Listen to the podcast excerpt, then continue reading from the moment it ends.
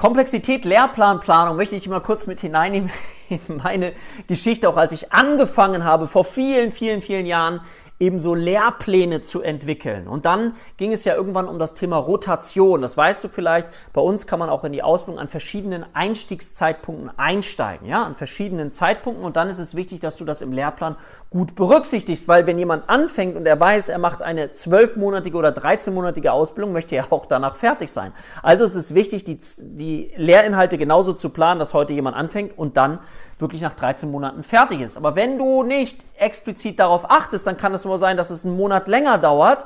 Und ähm, das durfte ich im Laufe der Zeit lernen, da immer sehr, sehr genau zu arbeiten, weil jede Woche, die du verschiebst, ist in mehreren Jahren dann eben mehrere Wochen und kann dann zu einem Monat sein. Und dann stimmt die Ausbildungszeit nicht mehr mit dem überein, was du dir vorgenommen hast. Das sind alles so Anfangsfehler, die heute natürlich alle nicht mehr passieren.